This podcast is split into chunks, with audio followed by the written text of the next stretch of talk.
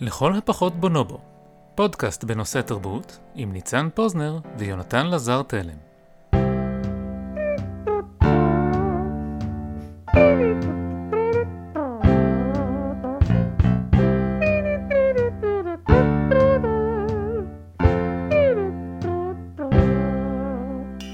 מה העניינים ניצן? אהלן יונתן, כאן ניצן, מאמריקה, מעבר לאוקיינוסים. או-אה, או-אה, איך, איך אתה מסכם את הביקור הקצר שלך במולדת? אז uh, היה, זה כאילו, היינו, היינו איזה עשרה ימים בארץ, ופגשנו את כל הדודים והדודות כמעט, זה היה, מה זה עבודה? אני, אני נכנס ל, לקטגוריה הזאת של הדודים והדודות? אתה, פגשנו גם כמה חברים, אבל כאילו, אתה, אתה אולי שמת לב, הלו"ז היה צפוף, זה היה כזה, טוב, יונתן, אנחנו פוגשים אותך בנתניה, יש לנו 43 דקות, אחר כך אני וגל צריכים לנסוע ל... כאילו, זה היה כאילו ככה כל יום. זה היה, כן. כאילו, לא... השבוע עמוס בחיי, אבל היה נחמד, המזג אוויר היה לא רע, וגם זכיתי לאכול חומוס. זה היה גם החוויה של החומוס. לשבת במסעדה, להגיד סליחה, אפשר עוד פיתה. אחר כך חזרנו, ל... עשינו שבוע, שבוע מנוחה מהעבודה בארץ, בסוף חזרנו לארה"ב, רוצה לשמוע סיפור? כן, בשמחה. בשביל זה הפודקאסט קיים. אם, אם למישהו מכם יצא לפגוש אמריקאי אמיתי, אתם יודעים שיש להם רגשות פטריוטיים שלא מהעולם הזה, כאילו הם המציאו משהו טוב פה, אפשר לחשוב. אז כשאתה מגיע לאמריקה, ואתה רוצה להיכנס למדינה, אז יש כזה היררכיה של כמה אתה טוב. והכי טוב זה אמריקאי. וכל מי שהוא לא אמריקאי צריך לעבור מסכת השפלות עקרונית, רק כדי שהוא ייכנס, ואז הוא יוכל כזה לרדת על הברכיים ולנשק את הקרקע שנתנו לו סוף סוף. ל- להעמד על, לא, זה כאילו ממש מתוכנן ככה. אז אנחנו ירדנו מהמטוס, יש כזה מסדרון ארוך ב-JFK, ולמעלה כתוב המסלול השמאלי ל-Non-US, והמסלול הימני ל-US.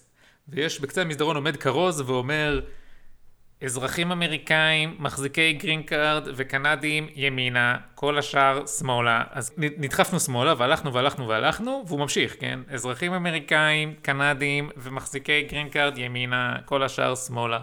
ואתה מגיע לקצה ואתה מגלה שהתור השמאלי הוא פשוט תור שעומד ועוצר, ובינתיים מימין כל האמריקאים חולפים על פניך יחד עם הקנדים ומחזיקי ה green card, וישר הולכים. להידפק על... עם החותמות. של הפקחים. ואז, ואתה יודע, זה קצת, אני ו, ואשתי שתחיה, עמדנו שם והתמרמרנו לנו, מי האמריקאים האלה חושבים שהם, שהם ככה עוברים פה את התור, ואנחנו, quote, הזרים הבזויים צריכים לחכות, זה גם נראה לי מה זה אידיוטי, כי אחרי שאתה עובר את התור, גם ככה מפצלים, כאילו יש תורים לאמריקאים, לדרכונים אמריקאים, כאילו זה גם, כאילו, אתה לא, גם ככה לא עומדים באותו תור, מה יש לחכות? ואז אחרי שאנחנו עומדים בתור איזה שלוש דקות של התמרמרות, אז הוא אומר, אמריקאים, קנדים, מחזיקי green card ודיפלומטים ימינה. עכשיו, אנחנו, לא שאני דיפלומט כזה גדול, אבל מטעם ההעסקה של אשתי, שבגינה אני צריך להימצא על האדמה הקדושה של ארצות הברית, אנחנו מחזיקים בוויזה דיפלומטית. אז uh, מיד עברנו מתחת לחוט, ועקפנו את התור, ונתנו אחד לשני כיף, וצחקנו על כל הזרים שצריכים לחכות כמו פראיירים, בזמן שהאמריקאים, הדיפלומטים, הקנדים ומחזיקי ה green card יכולים להתחפף להם קדימה. ניצן, יש לי שאלה חשובה. בהיותך דיפלומט אה, אמריקאי בניו יורק, סליחה, דיפלומט לא אמריקאי בניו יורק, האם זה נכון שמותר לך לחנות איפה שאתה רוצה ולא לקבל קנס? לחנות מה? אין לי אפילו אופניים. אני לא אספר מ- מי אני מכיר שעשה את זה, אבל אה, אה, מישהו במשפחתי היה היסטורית אה, קונסול כלכלי ב- של, מטעם ישראל בארצות הברית, והוא ניצל את הפריבילגיות הדיפלומטיות שלו בצורה יוצאת מן הכלל.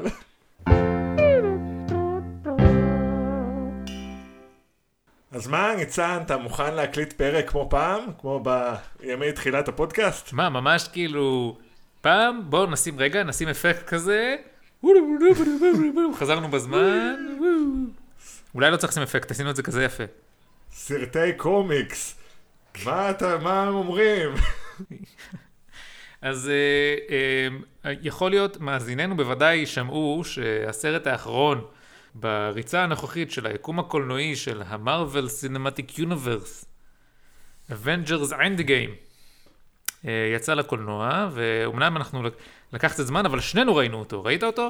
אני ראיתי אותו כבר ביום, אה, אה, ביממה הראשונה לה- לאקרנים. אה, האמת, אני לא כזה חובב גדול של היקום הקולנועי הזה, אה, אני אפילו בפעם האחרונה שדיברנו על סרטי קומיקס, די לגלגתי עליהם מה שעורר את חבטה של לפחות מאזינה אחת. די נזפה בי, איך אני ככה מזלזל בז'אנר שהוא הלחם והחמאה של המדע הבדיוני והפנטזיה או משהו כזה. אני באופן אישי לא כזה מתחבר, אה, ובכל זאת אה, אה, הזמנתי כרטיסים ליום השני להקרנה, כי אני הבנתי שיש פה אירוע קולנועי גדול. הבנתי שקורה משהו שמעורר הרבה עניין, ואיך הסברתי את זה אחרי כמה ימים באיזה ארוחת צהריים. אני לא הלכתי לסרט הזה כי ציפיתי שהוא יהיה טוב, לשמחתי אה, הופתעתי לטובה, אבל הלכתי לסרט הזה כי זה משהו שאנשים כמוני מעסיק אותם, ורציתי ככה לראות את האירוע יחד עם כולם, אגב, שכמו אני מניח אה, רבים מכם, אה, בשנה האחרונה כהכנה לקראת הסרט הזה, צפיתי מחדש, או בחלק מהסרטים צפיתי לראשונה, בכל 22 הסרטים של מארוול. Uh, אני הרמתי את הגבות, זה הרבה עבודה לראות את כל הסרטים. ש... Uh, כן, זה מצטבר למשהו כמו, לא בדקתי בדיוק, אבל עשיתי חשבון בראש, שזה צריך להיות איפשהו בין 40 ל-60 שעות, שזה בעצם סוג של סדרת טלוויזיה. בבקשה, זה שלושה ימים. שלוש יממות. אז uh, מה חשבת? אז דבר ראשון, אני אני לא מחשיב את עצמי מעריץ של מארוול, או שאני בטח לא הטרחתי את עצמי לקרוא קומיקסים או משהו מטופש כזה. סתם, זה לא מטופש. אם אתם קוראים קומיקסים, סחטן. אנשים רציניים, אני גם קורא. לא קומיקסים. אה, אבל אני מאוד מחבב את הסרטים. לא כולם, אבל לדעתי הם, הם מאוד מאוד מהנים ועשויים מאוד מאוד טוב. בטח אם אתה משווה אותם לסרטים של היקום הקולנועי המתחרה של DC, שפשוט סדרה של פלופים מגוחכים. לא, לא, לא הטרחתי את עצמי. אין צורך. באמת שאין מה להשוות, ואני חושב שיש הרבה מאוד מעלות לסרטים בכלל, בטח לטובים ביניהם, כמו אני ממש אהבתי את כמה מהאיירון מנים. תור רגנרוק בעיניי הוא אחד מהסרטים הטובים שיצאו לקולנוע, הוא ממש ממש מהנה, ומאוד אהבתי את אנד גיים, אה, לא, אתה יודע, לא מאוד, לא, אוקיי? לא, לא מחיתי כפיים בסוף הסרט, אה, כי אני, זה לא משהו שידעתי שעושים, אבל, אבל אהבתי, נהניתי, ואני חושב שכיצירה קולנועית הוא טוב, אבל כיצירה ספרותית, אה, הוא אפילו טוב מאוד. אני יצאתי מהסרט ממש בהרגשה שמדובר ב... הישג קולנועי חסר תקדים. אה, אפשר להגיד הרבה דברים על הז'אנר ועל סרטי מארוול, אבל אני חושב שההצלחה אה, לקשור ביחד 11 שנים של סרטים, 22 סרטים שונים ב... בוא נאמר, קווי עלילה מאוד אה, מפוזרים, באיכות משתנה, בלשון המעטה, כאילו העובדה שהצליחו לגרום למישהו כמוני לבזבז ולכלות אה, שעתיים מהחיים שלו על סרט כמו אנטמן 2, זה לא עניין של מה בכך, ועוד... אה, איכשהו לגרום לזה שכל השעות שהשקעתי בזה הרגישו כאילו היה להן ערך גם לחלקים הפחות מוצלחים שלהן זה בעיניי אחד ההישגים הגדולים. מעבר לזה, ההצלחה לגרום לסדרת טלוויזיה בקול, באולם הקולנוע למכור כרטיסים לאורך זמן ולמשוך אנשים באמת אה, מקהלים מאוד מאוד מגוונים זה גם כן אה, לא עניין של מה בכך, כאילו אנחנו עומדים בפני סאגה חדשה אני מניח, אה, שהיא גם אם היא תגיע לאותם הישגים כמו הסאגה הראשונה, את הראשוניות והחלוציות של הסאגה הזאת, היא כנראה לא, אה, אני לא רואה דבר כזה בעשור שניים הקרובים קורה שוב. כן, טוב, אנחנו עוד נגלה. אבל אני מסכים, אני חושב שיש ערך קולנועי במובן, במובן הזה לכל הסדרה הזאת. זאת אומרת, הציפיות לקראת Infinity Wars ו Endgame אני חושב, כן? שניהם, כי הסרטי ה Avengers הראשונים היו מין מאמץ לקחת את כל הדבר הזה ולקחת את כל הקווים הנפרדים ולהתחיל לדחוף אותם לאיזשהו כיוון, והם היו קצת סרטים שא' עמדו בפני עצמם, וגם העלילה שלהם עצמה הייתה קצת כאילו... היא הייתה שם רק לצרכים אסתטיים. תראה, באיזשהו מובן, ה Avengers הראשון היה סרט ניסיוני. זה היה סרט שהרבה אנשים בתחום לא האמינו שיש לו סיכוי להצליח אי פעם, ורק בזכות ההצלחה שלו, אה, כל מה שקרה בשנים מאז הגיע למסך. ההתחלה הזאת שהתחילה שם במין דחיפה כללית, ולהצליח להביא את זה לכדי סיום שהוא היה צריך לעמוד בציפיות אסטרונומיות, זה הישג מרשים, שלא לדבר על ההישג כמאמץ של production. של כזאת כמות של סרטים, עלילה, השחקנים מאוד מפורסמים שהמחירים שלהם עולים ויש להם פרויקטים אחרים לעשות. אני מניח שזה היה הפרויקט הכי גדול של רבים מהם, כן אבל... כן, חלק מהיופי בתעשייה הזאת זה שאתה יכול בדרך כלל אה, לשכור nobodies לתפקידים ראשיים. כי הדמות תמכור. כן, וזה, אבל זה לא מה שהם עשו, כן? הרבה מאוד מהדמויות הראשיות הם אנשים שהיו מאוד מפורסמים לפני, אתה יודע, אלה אנשים שייזכרו בשביל התפקידים האלה כנראה, אולי לא אה, דאוני ג'וניור, שהוא מאוד מפורסם, וסקארלט ג'והנסון, אבל אה, קריס המסוורף הוא תור לכל החיים עכשיו. הוא גם לא נראה כמו אחד שמצטער על זה, אתה יודע, נראה לי שהוא אוהב את לא, התפקיד. אה, אה, אתה יודע, יש לי... אמרתי קודם שתור רגנרוק בעיניי הסרט אחד מהטובים בכלל, וזה על אף ששני הסרטים הראשונים של תור הם בלתי נסבלים בעיניי. זאת אומרת, אה, אני לא יודע כמה הוא עשה את הדמות, או כמה טייקה וטיטי שכתב, טייקה וטיטי? נדמה לי שזה השם, שכתב את, את הסרט השלישי, אה, הצליח לעשות מהדמות של תור משהו שהוא לא בלתי נסבל, אבל כן, אני לא חושב, ש- זה דמות לא רעה. Endgame יצא פחות או יותר באזור של הזמן כשיצא הפרק השלישי של העונה השמינית של משחקי הכס, והם שניהם עושים דברים דומים, זאת אומרת בשניהם יש, יש קרב נגד בן אדם בצבע כחול סגול, אה, בשניהם, יש ספוילרים, ובשניהם אה, הטובים כזה מנצחים, אה, לא, אבל, אבל הם עושים את זה מאוד מאוד אחרת. הם גם בשניהם יש אה, הרבה מאוד דמויות שצריך לטפל בסיפורים שלהם. אנחנו דיברנו ומיד עלה, עלתה השוואה, והמסקנה המיידית שלנו הייתה, Endgame עשו את זה הרבה הרבה הרבה יותר טוב. אז אני באמת יצאתי משני מהסרט ואז אחרי הפרק ובאמת ניסיתי להבין כאילו מה הפער הגדול בהרגשה למ- למה במשחקי הכס יש את ה... הייתה את ההרגשה של ההחמצה הענקית אתה יודע הם שרפו 55 ימים על לצלם את הפרק הזה זה כנראה פיסת טלוויזיה ששפכו עליה הכי הרבה כסף בכל הזמנים ויצאה גרועה ואז מצד שני, יש את ה Endgame של ה Avengers, שבואנה, לא זוכר מתי נהניתי בקולנוע ככה, כל כך הרבה. ואז הבנתי מה העניין. זה בעצם דבר שגם עזר לי להבין למה פעם לא אהבתי סרטי superheroes, והיום אני יותר אוהב אותם. או למה הפסקתי לאהוב את משחקי הכס כפי שקיטרנו על כך עוד בעונה שעברה. אנחנו עוד נקטר, עוד נקטר בסוף העונה. היה מאוד פשוט. אה, השלכות. כלומר, אה, טוב, למען הסר ספק, אם עוד לא צפיתם ב Endgame, ספוילרים חמורים מעכשיו ואילך, כן? אז אה, ב... כשאני יצאתי מ Infinity War, זאת אומרת כשיצאתי ממנו בסלון של ביתי, אני הייתי די כאילו ממורמר, כי אמרתי, טוב, אז עשו את הקטע הדרמטי הזה של ה dusting, נו מה ה big deal, הרי ברור, הולך להיות סרט של ספיידרמן בשנה הבאה, אוקיי? כאילו על מי אתם עובדים? כן. אז ברור שהולכים, לח... אז אמרתי, טוב, הם אה, עשו איזה הוקוס פוקוס, ויומיים אחרי זה הכל יחזור להתקדמותו. הם עשו בחירה מאוד אמיצה בעיניי. הבח... הבחירה לתת לשורדים חמש שנים אה, לאכול את עצמם ברגשי אשם, בייסורים, ברפלקציה לאחור, איפה טעינו, מה יכולנו לשנות. לאורך כל הסרטים יש איזו אווירה מאוד careless ית בעיניי. אתה יודע, אפילו כשהם, אה, כשיש ביניהם עימותים אידיאולוגיים אה, בכאילו, אה, יש למשל את Civil War, בסדר? אז הם מעמידים פנים כאילו יש באמת שתי uh, תנועות uh, נגדיות בערכים שלהן, אחת חושבת ש vigilantism זה דבר טוב, כלומר שזה בסדר שיש לך ישות כמו, ה... כוח על כזה כמו ה Avengers שעושה מה שבא לו, והשנייה חושבת לא, צריך uh, להיות כפופים לממשלות, ואיך הם פותרים את הבעיה? הם הולכים מכות בשדה תעופה, שוברים עלי דברים. אז בלייפציג, שדה התעופה של לייפציג. אני המראתי ממנו פעם. בעיניי זה די מעקר את העימות האידיאולוגי. זאת אומרת, אתה אומר, יש בעיה עקרונית בסרטי גיבורי על, משני טעמים. אחד, הם מאוד מאוד גיבורי על, אז הם לא פגיעים כל כך, ושתיים, מטבע הפורמט, הם צריכים לנצח בסוף, אז בדרך כלל אין השלכות למעשים שלהם. וההחלטה להשאיר בציר הזמן של העולם הזה חמש שנים של שבר, שלא הולכות לשום מקום, כן, גם אחרי שהטובים ניצחו, עדיין העולם ספג את זה, זה בעיניי דבר מדהים. כן, זה יוצר כל מיני בעיות שאתה יודע, תהיתי עליהן בסוף הסרט, כמו, יש את הבחור הזה במפגש תמיכה עם קפטן אמריקה, והוא מספר על זה שהוא יצא לדייט, עכשיו זה משתמע שלמה קשה לו לצאת לדייטים? כנראה שהוא איבד בן זוג, אה, וכאילו הוא סוף סוף יצא לדייט, ועכשיו, עד, שזה, עד שהוא מתחיל להסתדר, עכשיו בן הזוג שלו חוזר, ולא רק שהוא חוזר, הוא חוזר צעיר בחמש שנים, אז כאילו...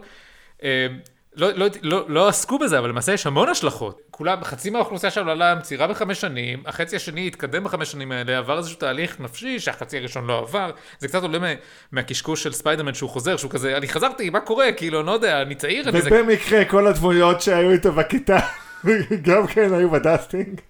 לא, מה לא, הסיכוי? לא למה, הוא מחבק את החבר שלו בגלל שהחבר שלו שרד, הוא עכשיו, לא יודע. הם נראים באותו גיל. הם, אני יודע, כי השחקנים לא באמת היו חמש שנים במקפיא, אבל אני חושב שזאת הזדמנות מאוד חשובה להמליץ אה, עוד פעם אה, למי שרוצה עיסוק באמת מרתק ב- בדיון בעולם פנטזיה דומה, אה, לצפות בנותרים, The Leftovers, סדרה יוצאת מן הכלל, דיברנו עליה פה בהרחבה פעם. אז כשמדברים על סופים ואיך מטפלים בדמויות ואיך אתה, מה אתה עושה כדי שלצופים תהיה הרגשה של התקדמות ושינוי, אנחנו חשבנו שגם הדוגמה אולי הכי מעניינת וגם דרך טובה להתייחס לכל נושא הזה, זה דרך הסיפור של ברוס בנר.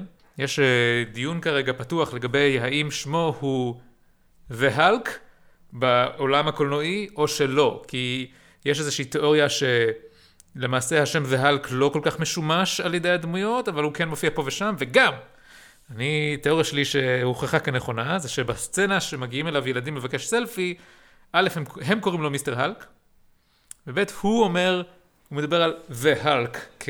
אבל לא... אה, אפשרי שזה, אתה יודע, מיתוג כחלק מהניסיון שלו לאמץ לקרבו את, ה, את ההלק. אגב, אם כבר שמות, אני, אתמול כשעשיתי תחקיר לקראת הפרק והיותי פודקאסטר אה, רציני, קראתי, ניסיתי לקרוא את הערך ויקיפדיה של ההלק, היה מאוד קשה כי לערכים כאלה יש נטייה להיות מאוד מפוזרים.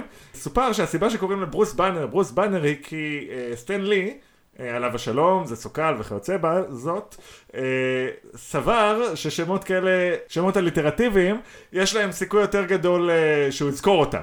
זה לא כל כך עבד לו, די מהר הוא התבלבל וקרא לו בוב באנר, ובהמשך הם השוו את זה על ידי כך שהם אמרו שהשם המלא שלו הוא רוברט ברוס באנר. זה לג- בסדר, יש, באמריקה זה נפוץ. בוא, בוא, אוקיי, בוא, בוא נתאר את התהליך שעוברת הדמות, ונגיע בסוף למה אנחנו חושבים שנעשה ב Avengers, ב Endgame. אז, אז בעיניי הסיפור של ההלק אה, זה אחד הסיפורים הכי יפים ומרתקים שסופרו שם וזה דבר שרק מהפרספקטיבה של Endgame יכולתי לראות אותו. עכשיו, גם צריך להגיד שגם בגזרה הקולנועית העובדה שסיפור כזה סופר בסך הכל די מעט סצנות מפוזרות על פני הרבה מאוד סרטים. כן אני לא בטוח שאם לוקחים את כל הסצנות האלה אתה מקבל אפילו סרט באורך מלא או אפילו שעה של סרט. אה, ודווקא בגלל הזמן הרב שקורה אה, לנו הצופים בין צפייה לצפייה, כלומר העובדה שעוברים שנים ואנחנו מתבגרים יחד איתו, היא כן עוזרת לתת איזושהי תחושה של אה, משקל לתהליך הזה, אבל הוא עבר תהליך שהוא בעיניי ממש מרתק. אז בסרט הראשון שלו, הוא, אה, זה, זה בעצם איזשהו סרט שקצת אה, כבר מזנק למציאות שבה הוא ההלק, מככב אה, אדוארד נורטון, וזה סיפור האלק אה, קלאסי כזה שבו הוא בורח מהגנרל, דגנרל שרוצה להשתמש בהאלק כדי להביס את אויבי האומה או משהו מהסוג הזה. זאת בכל זאת דמות שהומצאה ב-1962 אז היה דיון מאוד היו אויבים. כן, היה- צורך מאוד גדול באיזשהו יתרון אה, לא קונבנציונלי והרבה מהדמויות גם בעולם של מארוול הן אה, מעין super soldiers כאלה, כן? יש איזו תקבולת מעניינת בינו לבין קפטן אמריקה שנרצה לדבר עליה בהמשך. למעשה, בוא נגיד את זה ככה, הס- הסרטים האלה, וגם בסרט של ה Avengers הראשון, והלק הוא מין ביטוי, או נגיד הוא אלגוריה של דואליזם הגבריות בעולם, ואולי באיזשהו מובן דואליזם שהוא יותר חריף אצל קוראי קומיקס צעירים, שבשנים האחרונות זה, בכל אופן אני התחלתי לשים לב לזה הרבה, שזאת מין קהילה שמצד אחד היא מאוד מאוד גברית, או לפחות מאוד מאוד זכרית נאמר, זאת אומרת היום פחות, אבל קוראי קומיקס באופן מסורתי הם, הם מתבגרים, הרבה מאוד מהם בנים, וגם ההרגשה שלי זה שזאת קהילה שמאוד, לפחות בארץ, לא רוצה להתיימר להבין הרבה, יש בה איזושהי מצוקה בחינוך מיני, או שיש בה תפיסות שמרניות של גבריות, שבאות לידי ביטוי ב... למשל, אני מתאר לעצמי, הזדהות עם דמות ברוס בנר וקנאה בהלק. אני אה, ממש שמח שהעלית את זה, אני גם חושב שזאת הזדמנות טובה לדבר גם על השאלה למה אין אה, ייצוג אה, גדול מספיק של נשים בעיניי בסאגה ה... ש... שזו... שזה עתה הסתיימה של סרטי מארוול, והסיבה היא נורא פשוטה, כשהסרטים האלה התחילו, כמו שאמרנו, כל הדבר הזה היה מאוד שאפתני ואמביציוזי, מאוד ניסיוני, לגמרי לא היה ברור שזה הולך להצליח, והבייס של הצופים שהולך לסרטים כאלה הם בדיוק אנשים כמו שאתה תיארת. זה אנשים שלא יהיה להם קל לקבל את הרעיון של ליד נשי, הם לא ילכו לסרט כזה, זאת אומרת עד שגל גדות, הגיבורה הלאומית שלנו הישראלים, לא הצליחה להיות, למכור כרטיסים בסדר גודל בינלאומי מטורף באותה וונדר וומן, לא האמינו שזה בכלל אפשרי למכור כרטיסים לסרט כזה. כש, כשנשים קיבלו תפקידים על חשבון שחקנים גברים, אז הושמעה ביקורת. בדרך כלל מוסווית בכל מיני טיעונים של זה אמור להיות הדמות היא גבר, מה פתאום אישה וכולי, אבל, אבל בסופו של דבר בפנים הביקורת היא שהצופים רוצים גברים שהם יכולים להזדהות איתם בתפקידים, מכיוון שהרבה מאוד מהם הם גברים. זאת ביקורת שהיא בכלל אבסורד, כן? כי אנחנו יודעים שבעולם הקומיקס גיבורים מחליפים לא פעם את ה... זאת אומרת האישיות שמאחורי הגיבור היא מתחלפת בצורה די תדירה, ככה שזה די תירוץ. וגם אני רוצה להגיד עוד משהו בעניין הזה, אני ממש זוכר את עצמי בתור ילד ונער, שדמויות כמו סופרמן זה דמויות שלא לא השפיעו עליי לטובה, כן? הגבריות המושלמת הזאתי, השרירית, זה משהו שאני אף פעם לא יכולתי להיות ואף פעם לא רציתי להיות. ובאיזשהו מובן דווקא הדואליזם של ההלק הוא סיפור הרבה הרבה יותר מעניין מרוב הגיבורים שהם גברים ללא חטא כאלה, וגם בתוך העולם של MCU, של Marvel Cinematic Universe, ההלק הוא יוצא דופן, כן? הוא יוצא דופן בכמה מובנים. בתור התחלה, הוא היחיד ב Avengers שלא רוצה להיות, שלא, שלא רוצה, לא רוצה, כן? הוא לא עשה את זה בכוונה, כן? הוא לא התנדב. די כופים עליו את זה. בהתחלה, בסרט הראשון שלו, רודפ... הוא, הוא ממש מנסה להתחבא, עושה כל מאמץ כדי uh, להישאר במסתור ולחיות חיים שלווים, והצבא האמריקאי כל הזמן רודף אחריו. הוא אפילו גוזר על עצמו התנזרות ממין ומאהבה, כן? יש סצנה מוזרה כזאת של אדוארד נורטון, שהוא נמצא במיטה עם ליז טיילור, ליב טיילור, סליחה, שמות זה לא הצד, זה הצד של פוזנר בדרך כלל. ואז מתברר גם שהמכניזם שהופך אותו להלק זה פעימות לב, אז הוא צריך, הוא, הוא חייב לעצור. בעצם ברוס באנר, המשימה שלו ביקום הקולנועי של מארוול, זה לא היה ככה בכל הקומיקסים, אבל שם כן, זה אה, לרסן את ההלק. עד, עד שלב יחסית מאוחר, אפילו מאוד מאוחר, ההלק הוא נשק לא צפוי. הוא, הוא, הוא, הוא התרגיל של לוקי, שכאילו הוא הפצצה המתקתקת שאפשר להשתמש בה, מכיוון שהוא כל כך בלתי צפוי ואי אפשר לשלוט עליו, והוא כזה overpowered ומסוכן, וברוס בנר, שוב, באלגוריה לגבריות, ברוס בנר הוא מפחד מהביטוי האלים של הגבריות הזאת. או אתה יודע, של ההלק, אבל באלגוריה שאנחנו בוחרים לאמץ, זה ביטוי אלים של אובר גבריות. אבל אז בסרט השני קורה משהו ממש מרתק. אנחנו, בתחילת הסרט השני יש איזושהי סצנה מפורסמת של מסיבה, ואפשר לראות שהדמות עברה שינוי, כן? אם הוא לא רצה להיות גיבור, ודי הפעילו עליו לחץ מאוד גדול בסרטים הקודמים להיות, להצטרף, פתאום אתה רואה שה Avengers זה כנראה הקבוצה הראשונה שהוא אי פעם הצליח להיות חלק ממנה, להיות חבר בתוכה. אתה רואה שזו פעם ראשונה שמרגיש שייכות והוא מרגיש איזושהי מסוגלות, כאילו יש לו חברים וזה לא מקרי, כן? ה Avengers יש להם תכונה מאוד חשובה על פני, ביחס אליי ואליך נאמר, האנשים הרגילים, אליהם יש משהו שאני לא יודע עליך ניצן, הם יכולים, כן? הם יכולים להתמודד איתו. אם הוא ישתגע ויהפוך להיות המפלצת חסרת הבינה והאגרסיבית שהוא יכול להיות, הם יצליחו להכיל אותו. כן. יש איזושהי תוכנית של טוני סטארק, זה נדמה לי העלילה של הסרט, חלק גדול מהעלילה של הסרט זה התוכנית של טוני סטארק להכין מין מנגנון שנועד ל... לרסן את The Hulk. יש שם איזה סצנת מכות בין The Hulk ורובו-הלק. נכון, אז, אז עלילת משנה של הסרט היא באמת, זה כאילו הפתעה לנו הצופים, הוא, הוא מתחיל להשתגע שם באיזושהי עיר צפופה במזרח אסיה, שזה מקום שהיום הרבה מאוד יצירות קולנועיות הוליוודיות מתקיימות, כי זה הקהל שקונה כרטיסים בימינו. אז מתברר שטוני ממש הכין הלק רובוטי, שכל המטרה שלו זה להכיל ולרסן את ההלק.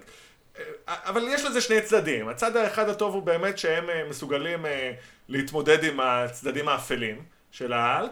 הצד הפחות טוב הוא שהאלק רואה שכאשר הוא חוזר למצבו הבסיסי כברוס באנר והוא רואה את הארז שהוא זרז, קורים שני דברים, הרי אחד, יש לו רגשי אשם מאוד כבדים, והשני, הוא מבין שהוא לעולם לא יוכל אה, להתקבל בחברת בני האדם.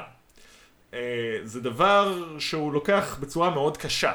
ולכן כאשר אה, הסרט נגמר והם מסיימים להביס את האויב, אגב, זה סרט שבפני עצמו אני ממש התקשיתי להבין בו למה זה ברור לנו שהטובים הם הטובים והרעים הם הרעים, כי, כי כאילו, הם הביסו אויב שטוני סטארק יצר. כן. זה ההיבריס, יש אה, trope של אה, מדע בדיוני, שאתה יוצר את האויב הגדול שלך. אודיסאה בחלל, אודיסאה 2001, או. יש לי וידוי, מעולם לא הצלחתי לראות את אודיסאה בחלל עד הסוף. יש, יש גבול למסוגלות שלי לצפות, ב, לצפות בכאילו מוביילים על רקע של מוזיקה קלאסית. בסדר, בסדר. אני יודע שזה סרט נורא משעמם, אבל אני אומר, ה trope של בן אדם יוצר רובוט, מחשב, AI, אה, אתה יודע, I, Robot, אה, מטריקס, זה trope מאוד נפוץ. יש קומיקס ממש טוב באינטרנט, שזה, אנחנו נקשר אותו אם אני אמצא אותו, זה כזה סדרה של קומיקסים על מדע בדיוני בימי אה, האדם הקדמון, זה כזה, מישהו ממציא נגיד אה, את הגלגל, כן? ואז הוא אומר כזה, I invent wheel, ואז אומרים לו, no, no, you go to, you am go too far, ואז כזה, no, I invent transportation, ואז הגלגל דורס את כולם וכולם מתים, או משהו כזה, ואז הוא ממציא עוד משהו, וזה תמיד כאילו, המצאה הכי פשוטה ישר הורגת את כולם. תשמע, זה כאילו ה trope אולי הכי גדול במדע הבדיוני, אז בסדר, יש לזה מקום גם בעולם הקולנועי של מארוול, אני, מס... אני עזוב, זה זורם. אז בסוף של עידן אולטרון, ברוס באנר אה, גוזר לעצמו גלות. ואני חושב שהוא עושה את זה עוד בצורה ההלקית שלו. אה, והוא גוזר את זה על עצמו בצורה וולונטרית, אף אחד לא מכריח אותו, זה עוד לפני שהחליטו להוציא את ה Avengers מהחוק, ואפילו יש סצנה שבה אה, נטשה רומנוף מבקשת ממנו לחזור, היא מסבירה לו שהם לא יכולים אה, למצוא אותו כל עוד המטוס שלו ב stealth mode, ו... לא רואים אותו יותר, הוא לא משתתף ב... הוא לא הורס את התעופה של לייפציג יחד עם החברים שלו, לא שומעים ממנו, והפעם הבאה שרואים אותו היא... תור רגנרוק. תור מוצא את עצמו בעולם הזבל של... אה, איך קוראים לו? השחקן המצחיק הזה. ההוא מפארק היורה. כן, מפארק היורה, היום השלישי. אנחנו, אני, אני אקליט את עצמי אומר את השם שלו אחרי שאני אזכר ונשים פה. מיסטר ג'ף גולדבלום. והוא צריך להילחם, והי, מי זה? זה הקולגה שלו מימי ה Avengers, האלק.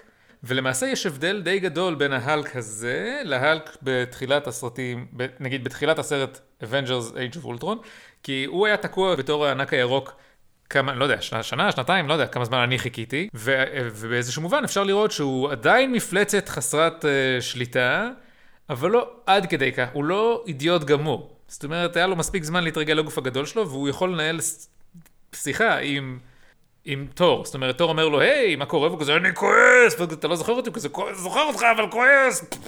כאילו זה מין כזה רגע ביניים.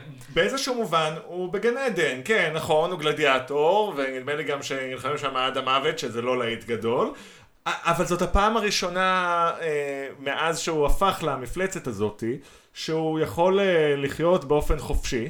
אה, מחוץ לארון, מה שנקרא, כן. בלי יותר מדי הפרעות, כאילו, הוא יכול להיות מישהו. אתה, זה, לא שהוא, זה לא שהוא מין מפלצת שהם שומרים בכלוב כזה, כמו שאתה יכול לדמיין את הגלדיאטורים נלחמים בנמרים. בסוף הקרב הוא חוזר ל, ל, אה, למלון, יש לו כזה בר משקאות וצעצועים על, על הקירות, זאת אומרת, הוא לא... הוא מצא את המקום שבו הגבריות המפלצתית שלו היא הדבר הנכון, ל, ל, זאת אומרת, היא מוכלת, נגיד, יתגייס לצבא או משהו כזה. ברגע שיש מקום לביטוי המלא של המפלצתיות שלו, אז הוא כבר, אז הוא מתחיל להשיג עליה שליטה דווקא. אז uh, באיזשהו מובן גם יש פה היפוך תפקידים, נכון? כי אם בכדור הארץ uh, באנר uh, היה צריך להתאמץ מאוד כדי להדחיק את ההלק, פה ההלק כל הזמן uh, צריך, כל הזמן uh, להמריץ את, ה, את הזעם שלו. כדי איכשהו לשמור על הצורה ההלקית, כי הזיכרונות שלו מבנר הם יותר מדי כואבים אולי, או בקיצור, הסכסוך הפנימי שלו עדיין לא פתור, גם בסרט הזה. כן. ובאמת, יש אה, כאילו חלק ניכר מהמאמצים של תור בסרט הזה, הם אה, לשכנע את אה, ההאלק, לשחרר את באנר ולתת לו להיות, כאילו לחזור לצורה האנושית שלו. אז אני חושב שבאיזשהו מובן, המשל שתור, הסיפור של תור מהווה מבחינת החיים האמיתיים עבורנו, הוא בעצם כפול. קודם כל, מדובר במשל למורכבות של הגבריות החדשה במאה ה-21, יש כל מיני חוקרים אה, טוענים, ואני גם חושב שאני יכול בסך הכל להסכים, שיש איזשהו משבר עם הגבריות בעולם הנוכחי. אנחנו לא כל כך יודעים מה המקום שלנו במציאות המתגבשת. אנחנו סובלים ממסרים מאוד אה, סותרים לגבי מה זה להיות גבר. ואני חושב גם שגברים ישראלים רבים יכולים בסך הכל להזדהות מאוד עם הסיפור של תור, כן? של האלק. של, סליחה, של האלק, נכון. כולנו גדלנו בתוך uh, מערכת חינוך שהמוסר הכפול שלה כלפינו הוא היה ממש uh, מורכב. מצד אחד זה מעין uh, מערכת כזאת שמדברת על זה שאלימות היא לא הפתרון, ואנחנו צריכים, מאוד uh, מנסה להפוך אותנו לאנשים תרבותיים ומודרניים. מצד שני, אנחנו תמיד חיים תחת הציפייה החברתית הזאת, שעוד לא הרבה זמן אנחנו נהיה גדולים, ונלך לצבא ונהיה חיילים גיבורים. ולא כל כך שואלים אותנו, כמו שאת ההלק לא כל כך uh, שואלים אותו אם זה מה שהוא רוצה, גם אנחנו, אתה יודע, הרבה מאוד מהלוחמים, זה לא הדבר שהם הכי מתחברים אליו, ובין אם ירצו ובין אם לאו, השירות הצבאי כן אה, מוציא מהם אה, צדדים באישיות שלהם שהם פחות רוצים לטפח אולי, או שהם מרגישים פחות בנוח איתם. תן לי מהניסיון שלי, מכיוון שבין שנינו רק אחד מאיתנו היה חייל קרבי. אני כן. גם כן קרבי, כן, אבל בכל זאת, אה, אוקיי, בוא נגיד ככה, בתיכון אני הייתי מה זה ברוס בנר, והמחשבה על גיוס קרבי הייתה מאוד, א', מאוד מפחידה, אבל גם כאילו, אני מאוד קיוויתי להימנע מגיוס קרבי, בחוסר הצלחה. וכאילו הטירונות, שזה ההפצצה בקרנת גמא הירוקה שלי, כן, בקצה הרחוק של הטירונות, הייתי the hulk, זאת אומרת, הרווחתי כל מיני דברים, הרווחתי איזושהי גאווה ביכולות הגופניות שלי, הרווחתי הרבה מאוד שיפור בכושר הגופני שלי, אבל, אבל גם אפשר להסתכל על זה בתור ארקורטס הנזק שנעשה לי, שכן, ניצן של, ה, השנה וקצת שירות הקרבי ממש שלו, אה, וולגרי, היה אנטי אינטלקטואלי באיזשהו מובן.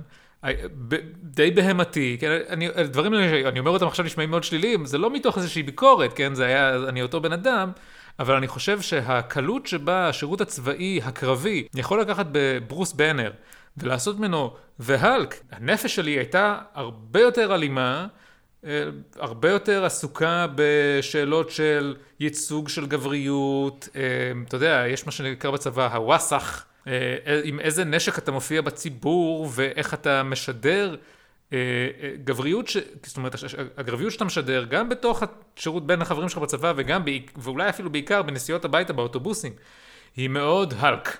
אתה ירוק? ממש, כן? אסור ללבוש מעיל, כי לא קר לך, אסור להיות... Uh, אתה, אתה מאמץ תדמית כזאת שמבוססת על, על, על אלימות, או לפחות על שרירניות. אז אני אגיד אה, מהצד שלי של הג'ובניק, כן? שכאילו נחסך ממני כל מה שאתה מספר, אבל אתה יודע, גם זה לא קל, כי אה, להיות ג'ובניק בישראל, ובניגוד למה שאולי אה, מאזיננו חושבים, אני לא הייתי ג'ובניק ביחידות הטכנולוגיות היוקרתיות של הצבא, כן? אני הייתי, העברתי שלוש שנים ארוכות בתפקיד שהוא פשוט מיותר. והפגיעה בזהות שיש לך כגבר צעיר בישראל, ההבנה, אתה יודע, בסופו של דבר כולם הולכים למסיבות בסופי שבוע וצריכים, היוקרה שלנו כגברים נגזרת ממה שאנחנו עושים בצבא.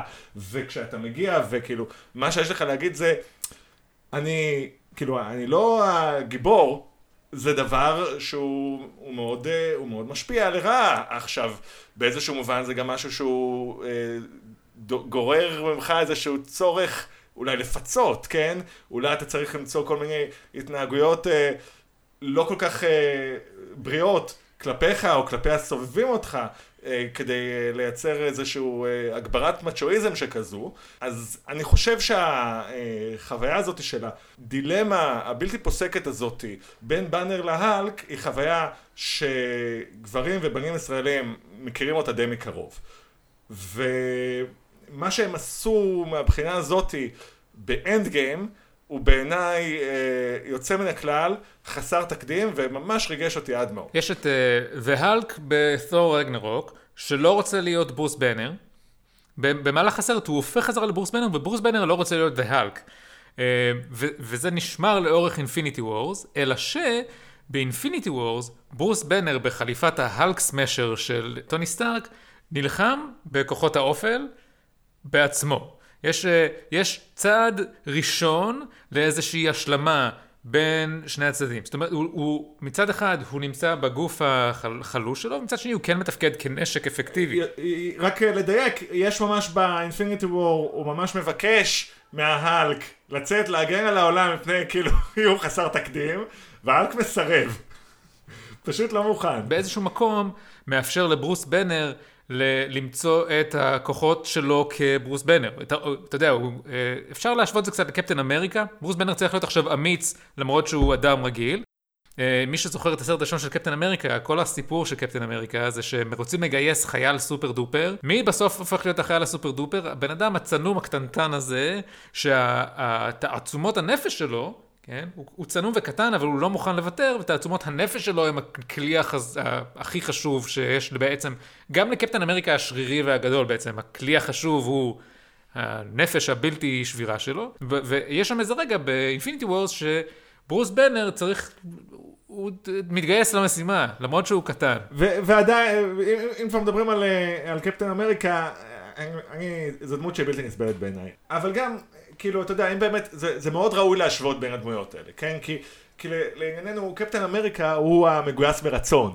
הוא זה שמחליט, יש לו את האישיות המתאימה, וגם נותנים לו את הגוף המתאים, וצוחקים עליו הרבה שהוא uh, התחת של אמריקה, והסרט אנד uh, גיים, יש לו את הגוף הנכון, את ה...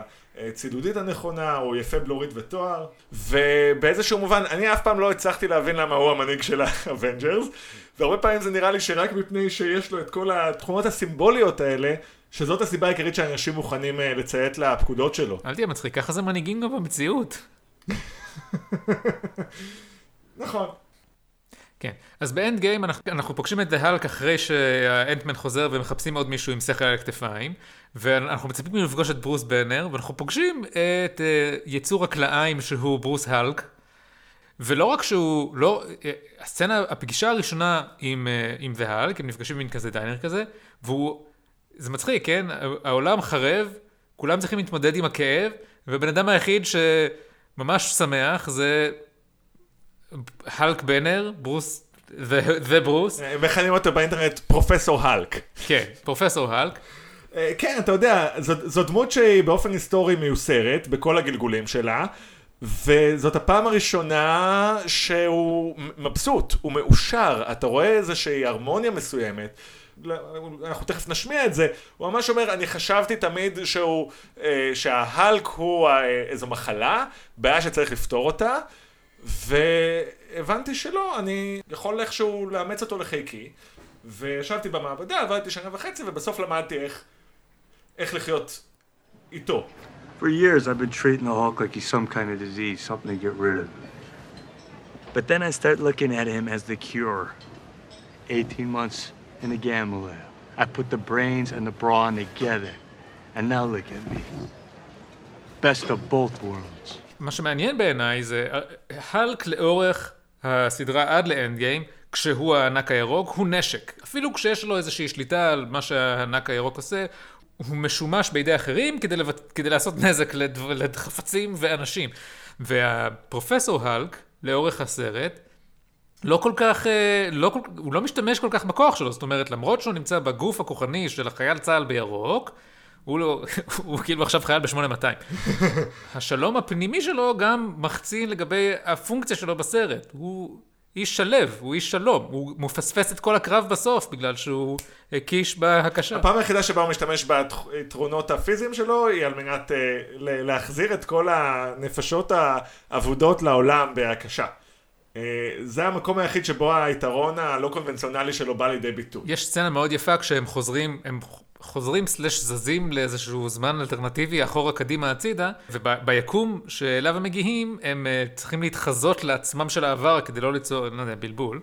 אז ככה הם מגיעים לשם, ו... Uh, הם, הם רואים, לק... חוזרים לקרב על ניו יורק מה Avengers הראשון, כן? כן, והם רואים שם את לא, פרופסור האלק רואה את The Hulk. The Hulk, יש לו בעצם הסצנה האיקונית של ההאלק מאותו סרט, היא סצנה שבה הפלישה של החייזרים מתחילה, וקפטן אמריקה אומר לבנר, תקשיב, נראה לי שזה זמן טוב להתחיל לכעוס, אז הוא אומר לו, זה הסוד שלי קפטן, אני תמיד כועס. ואז הוא כזה מסתובב, ותוך כדי הבוקס הופך להיות הענק הירוק ונותן אה, אגרוף לחללית. ואז יש, לך, יש לו הזדמנות בעצם בזכות הבחירה, בעיניי גם בחירה מבריקה, כאילו אני, אני באופן כללי מאוד אוהב סרטי מסע בזמן, זאת בעיה שיש לי, אני גם חושב שההחלטה לקשור את הסיפור של שני, 22 סרטים בעזרת מסע בזמן היא בחירה שהיא מבחינה אומנותית מבריקה, אבל זה נותן את ההזדמנות להאלק להסתכל ממש בפרספקטיבה אחורה אה, ולראות את, ה, את מי הוא היה ואיפה הוא היום. והוא מחפש את הזעם הפנימי שהיה לו כשאומרים לו מה שאמרת, והוא לא מצליח, הוא, הוא כבר לא שם. וזה פשוט העיף לי את הסכך. רק בשביל זה היה שווה להגיע לסרט הזה. נאמר את זה ככה, ההלק הוא לא היחיד בסרט שמקבל איזשהו כזה טיפול אסתטי ויפה, אבל אולי הדמות שהסוף שהיא קיבלה, לא ברור שזה סוף, אבל שהטיפול שהיא קיבלה בסרט הזה הוא הכי מפתיע, ואולי הכי אמיץ, אני חושב, מצד היוצרים. אני חושב שיש uh, כמה לקחים מאוד חשובים, uh, אם, אם קצת רגע נעצור ונחשוב על מה שלמדנו מזה. אני חושב שהאמירה שזה לא או-או, שאפשר ביחד, שאנחנו בתור גברים uh, צריכים ויכולים uh, לאמץ את כל הצדדים שלנו ולהבין איך uh, אנחנו מצליחים, אתה יודע, מי מאיתנו שהוא יותר קרוב להאלק ומי מאיתנו שהוא יותר קרוב לבנר, איך אנחנו מצליחים להיות חלק מתרבות באופן שהוא חיובי, גבריות חיובית כזאת כלפי הסביבה שלנו, זה לקח אחד. הלקח השני, שהוא מאוד חשוב בעיניי, זה הצד של הניצול. זאת אומרת, בנר, הוא מבחינתו, בתחילת הדרך, הוא היה בנר, והממסד, הממשלה, החברה, היא רצתה אותו אה, אה, רק בשביל הכוח והאלימות והיתרון הצבאי שהוא מהווה, אבל אה, הרווחה הפרטית שלו כאישיות פרטית לא עניינה אותה, אבל גם ההתייחסות להאלק הייתה במוסר כפול, כן? כי מצד אחד הוא מאוד נחוץ לצבא ולמאמץ המלחמתי בברית המועצות או באויבים מבחוץ ומבפנים, מצד שני הוא לא יכול להיות חלק מחברה, כן? כאילו אי אפשר לתת לדבר הזה להשתולל בעולם שלנו. אז אני גם חושב שההתנגדות לדיכוי הזה, הדיכוי של הגבריות שמגיע מההיפר גבריות, הוא בפני עצמו ערך שראוי להתייחס אליו. ההבנה של, מה שאתה אמרת, ההבנה שלבאנר יש מה לתרום, חוץ מאת העוצמה שלו. אה, לסיכום, אני רוצה להגיד שבינינו דיברנו על הרבה דברים אחרים שקשורים לסרט, ואתה יודע, שאלות לגבי המסע בזמן, ואיך הוא מטופל, שאלות לגבי, יש את הסצנה הזאת ברגע האחרון, אה, בקרב האחרון יש סצנה שבה כל נשות מארוול מקבלות איזה טוקן מומנט להיות נשים באיזה קטע לא ברור. אני ראיתי בזה גלויה של אה, הבטחה למה מצפה לנו בסאגה הבאה. כן, ככה אני ראיתי את זה. אולי שווה לציין, אתה אמרת את זה בהתחלה, אבל עכשיו יהיה, יהיה לזה יותר משמעות לומר שלמעשה, רק אחרי שצפית באנד גיים, כל התהליך ש-The Hulk עבר לאורך הסדרה מקבל משמעות מחדש. וזה, אני חושב, אם, אם נחזור להתייחסות של תחילת הפרק בהשוואה למשחקי הכס, זה בדיוק הסיבה שהעונה הנוכחית של משחקי הכס עד כה לא עובדת, כי באיזשהו מובן בינתיים כל התפתחות עלילתית, נכון לפרק 4 מתוך 6, מבטלת ומאפסת את מה שהרווחנו כצופים. היא, היא גורמת לסיפורים שריתקו אותנו והסירו אותנו במשך שנים, להיראות בדיעבד חסרי משמעות. טוב, יונתן, זה מה שקורה כשמקליטים פרק בלי אה, אה, תסריט. למה איזה, ככה? איזה בלאגן עשית. אני חושב שהפרק יוצא מן הכלל, אחד הפרקים הטובים שלנו, ואם uh, מישהו מהמאזינים uh, חושב אחרת, הוא מוזמן לכתוב לנו ב-atleastfonovo, את gmail.com, או אה, לבקר אותנו. ב- ב- יש, כן, ב-pun intended. באחד מהסניפים הרבים שלנו.